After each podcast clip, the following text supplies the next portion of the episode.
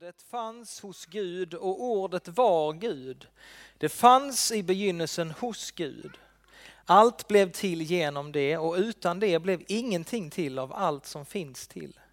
I ordet var liv och livet var människornas ljus och ljuset lyser i mörkret och mörkret har inte övervunnit det. Det kom en man som var sänd av Gud, hans namn var Johannes. Han kom som ett vittne för att vittna om ljuset så att alla skulle komma till tro genom honom. Själv var han inte ljuset, men han skulle vittna om ljuset. Det sanna ljuset som ger alla människor ljus skulle komma in i världen. Han var i världen och världen hade blivit till genom honom, men världen kände honom inte. Han kom till det som var hans och hans egna tog inte emot honom. Men åt dem som tog emot honom gav han rätten att bli Guds barn. Åt alla som tror på hans namn, som har blivit födda inte av blod, inte av kroppens vilja, inte av någon mans vilja utan av Gud. Och ordet blev människa och bodde bland oss och vi såg hans härlighet. En härlighet som den enda sonen får av sin fader och han var fylld av nåd och sanning. Så lyder det heliga evangeliet. Lovad vare du Kristus. Varsågoda och sitt. Idag så är vi samlade och vi firar idag att Gud blev människa. Ordet blev kött.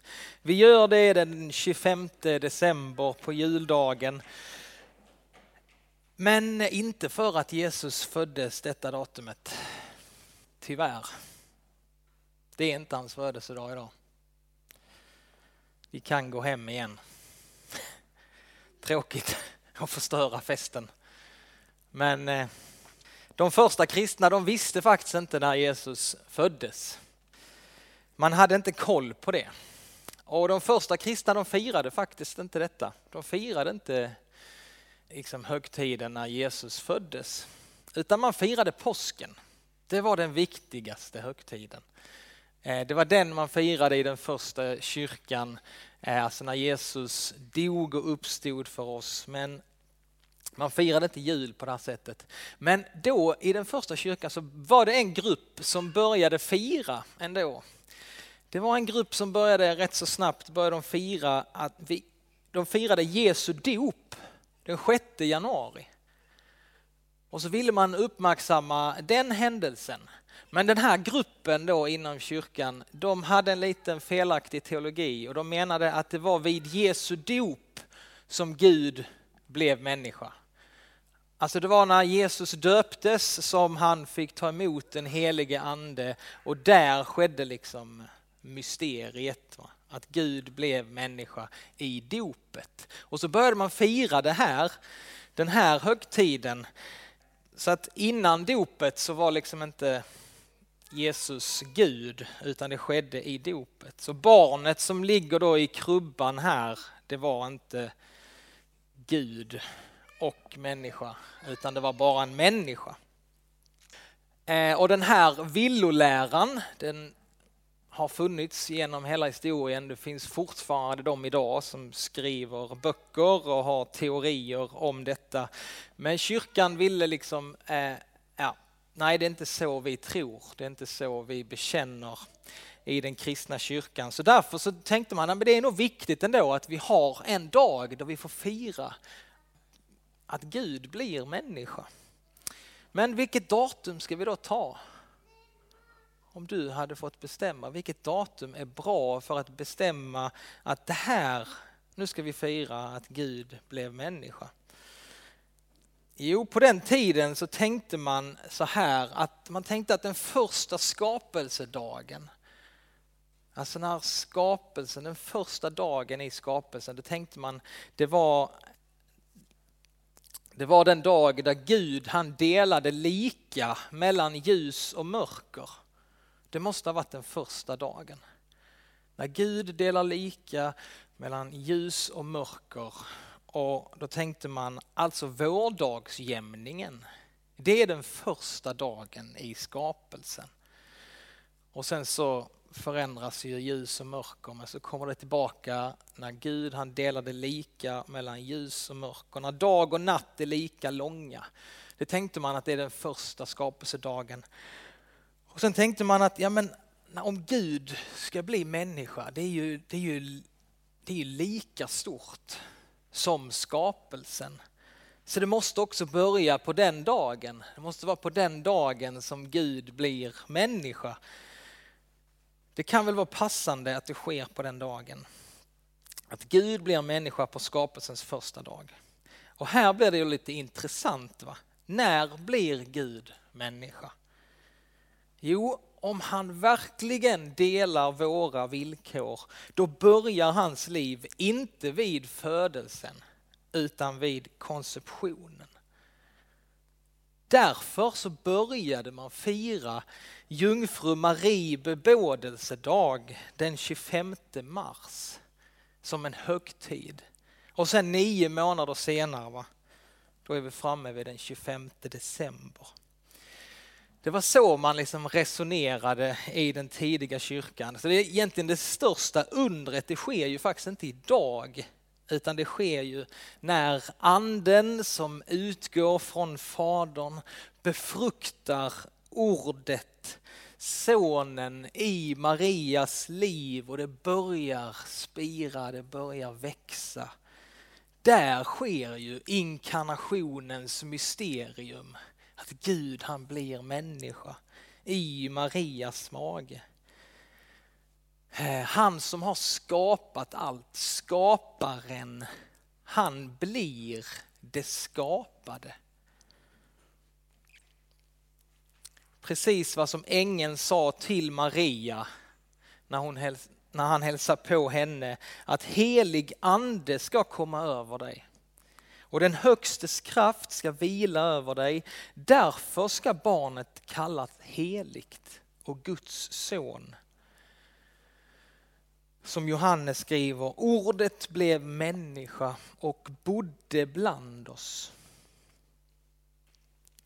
Och när Johannes skriver inledningen här till sitt evangelium så visar han på ett väldigt snyggt sätt hur våra liv ditt och mitt, vi, våra liv blir sammanflätade med Jesu liv. Hans födelse i Betlehem blir en förebild också för din och min födelse. Hur ska det ske? Jo, genom den helige ande ska det ske. Johannes skriver om Jesus, alltså att ordet blir människa och sen skriver han om oss, alltså han, han väver samman Jesu födelse, Jesu, när han liksom blir människa med hur vi blir Guds barn. Han skriver om Jesus och sen skriver han, men åt dem som tog emot honom gav han rätten att bli Guds barn åt alla som tror på hans namn. Så skriver han så här, som inte har blivit födda, inte av blod, inte av kroppens vilja, inte av någon mans vilja, utan av Gud. Vi som blir födda, inte av blod, inte kroppens vilja, inte någon människas vilja, utan av Gud. Vi blir också födda av Gud. Genom den helige ande så föds Kristus också i våra hjärtan. Fadern sänder sin ande och ordet liksom befruktar också våra liv så den kristna tron det handlar faktiskt om två födelser. Guds födelse i Betlehem och så Guds födelse i människohjärtat. I ditt och mitt hjärta. Jesus han säger ju till Nikodemus sen längre fram i Johannes kapitel 3, var inte förvånad över att jag sade att ni måste födas på nytt. Två födelser handlar det alltså om. Gud, han blir ett människobarn. Och människan, vi blir ett Guds barn. Gud blir ett människobarn. Vi får bli ett Guds barn. Och båda dessa händelserna, båda dessa födelserna, vem är det som jobbar? Jo, det är andens verk. Båda dessa är andens verk. Det är ett lika stort mysterium. Och det är en lika stor händelse när Jesus föds i Betlehem och när Jesus föds i, människo, i en människas hjärta. Och det kan, ibland kan det vara svårt att säga, när sker det? På samma sätt som att vi har inget datum på när Jesus föddes så kan det vara svårt också ibland att sätta ett datum på när Jesus föddes i mitt hjärta. Men hur vet vi då? Hur vet vi då att det har hänt? Hur vet vi att vi har fått ta emot det här? Och att Jesus också har fötts i ditt och mitt liv? Jo, det finns ett tydligt tecken att det verkligen har skett i våra liv. Att Jesus verkligen har fått flytta in i ditt liv. För du och jag, vi har fått en ande som ger dig rätt att ropa Abba fader. Så skriver Paulus i Romarbrevet. Vi har fått en ande som ger oss rätt att ropa Abba fader. Och anden själv vittnar med vår ande om att vi är Guds barn. Alltså det är barnaskapet hos Gud. Det är det som är tecknet och det är det som är den stora gåvan till dig och mig.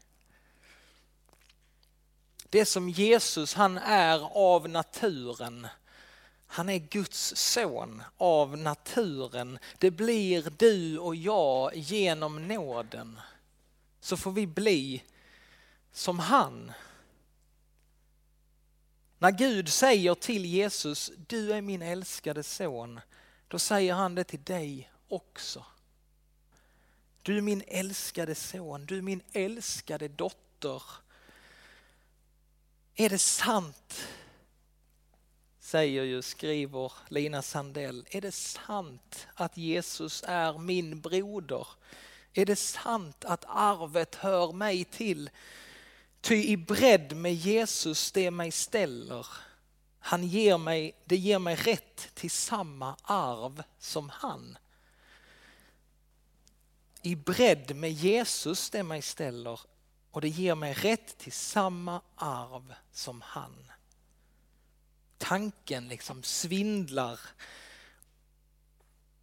Och vi kan lätt få stämma in med änglarna denna dag att ära i höjden åt Gud och fred på jorden åt dem han har utvalt. Jesus han blir allt det vi är för att vi ska få bli allt det han är.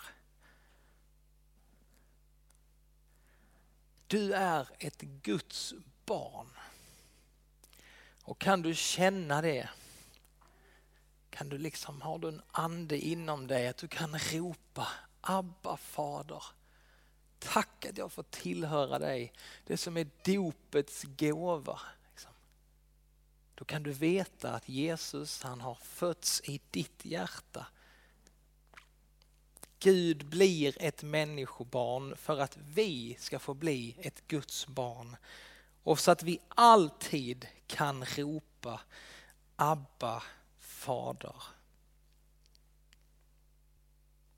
Låt oss nu få stå upp och få bekänna tillsammans med hela kyrkan så bekänner vi vår kristna tro. Vi tror på Gud Fader allsmäktig, himmelens och jordens skapare Vi tror också på Jesus Kristus, hans enfödde son, vår Herre, vilken är avlad av den helige Ande, född av jungfrun Maria, pinad under Pontius Pilatus, korsfäst, död och begraven, nederstigen till dödsriket, på tredje dagen uppstånden igen ifrån de döda, uppstigen till himmelen, sittande på allsmäktig Gud faders högra sida, därifrån igenkommande till att döma levande och döda. Vi tror också på den helige Ande, en helig allmännelig kyrka, det heliga samfund, syndernas förlåtelse, det dödas uppståndelse och ett evigt liv. Amen.